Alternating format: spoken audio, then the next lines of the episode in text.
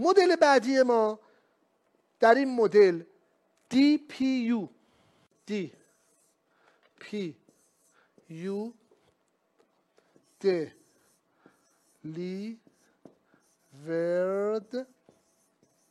delivered at place on loaded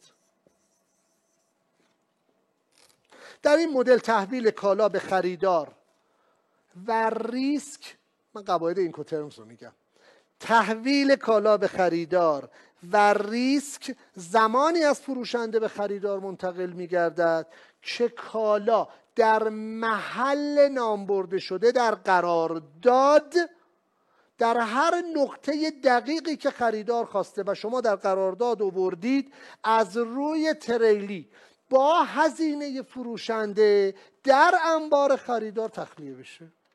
پس ما در مدل دی پیو باید نام محل مکانی که کالا باید تخلیه بشود اینجا می‌تونیم بنویسیم دی پی یو ورشو مثلا شرکت مثال می‌زنم مثلا آتلانتا پولند ورهاوس باید قید بشه اینکوترمز 2020 هزینه تخلیه با فروشنده است. پس فروشنده تمام ریسک های حمل انتقال کالا به محل به مقصد نام برده شده و تخلیه رو تماما خودش متقبل میشه. من اصلا این مدل رو نمیپسندم.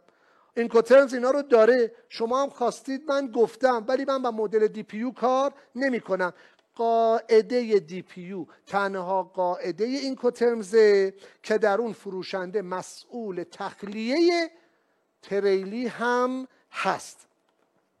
یعنی هم باید هزینه رو قبول بکنه هم مسئولیت رو قبول بکنه. اینطوری نیست بگه من هزینه رو پرداخت می‌کنم. نه در مدل دی پیو بذاری بنویسم. در مدل دی پیو دی پیو مثلا چه می‌دونم هامبورگ. هامبورگ. حالا اسم مشتری برهاوس خب این کوترمز 2020 قید کنید حتما. در این مدل نه فقط شما باید هزینهش رو پرداخت بکنید. اگر در زمان تخلیه کردن کالا هر اتفاقی بیفته هر مشکلی به وجود بیاد شما باید پاسخگوش باشید. هم مسئولیتش با شماست هم هزینهش با شماست.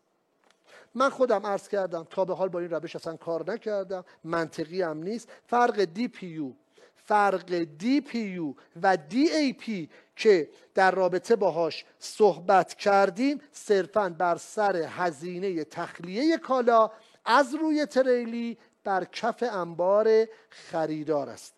در DPU همچنان خریدار مسئول تشریفات گمرکی و هزینه واردات کالا هم می باشد. همه مواردی که اشاره کردم در رابطه با بحث پرداخت در رابطه با بحث مسئولیت ها همه به همون شکل فقط تخلیه در انبار هزینه و مسئولیتش با فروشنده کالاست. تشریفات گمرکی اینجا با کیه؟ با خود خریداره. باز تشریفات گمرکی در بندر در مقصد با فروشنده کالا نیست.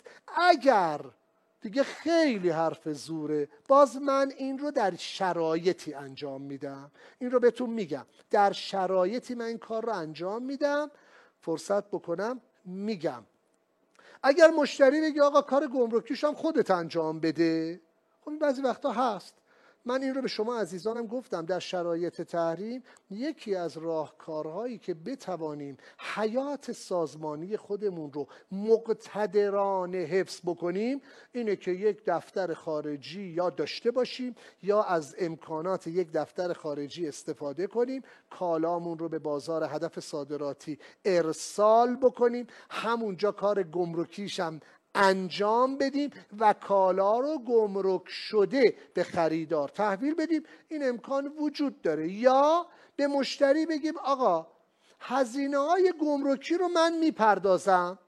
یه قیمت اسپشیال آفر دارم. ببین با وجود هزینه های گمرکی نمی‌دونم تعرفه های ترجیحی که ما داریم این هزینه هرم من حاضرم متقبل بشم. پس دو مدل داره. یا خودتون کار ترخیص رو انجام بدید توسط حالا دفاتری که اون طرف هستن با شما قرارداد دارن یا به مشتری بگید آقا هزینه های ترخیص رو از من جداگانه بگیر به این مدل تو قرارداد می‌تونیم دی دی پی قراردادمون رو منعقد بکنیم.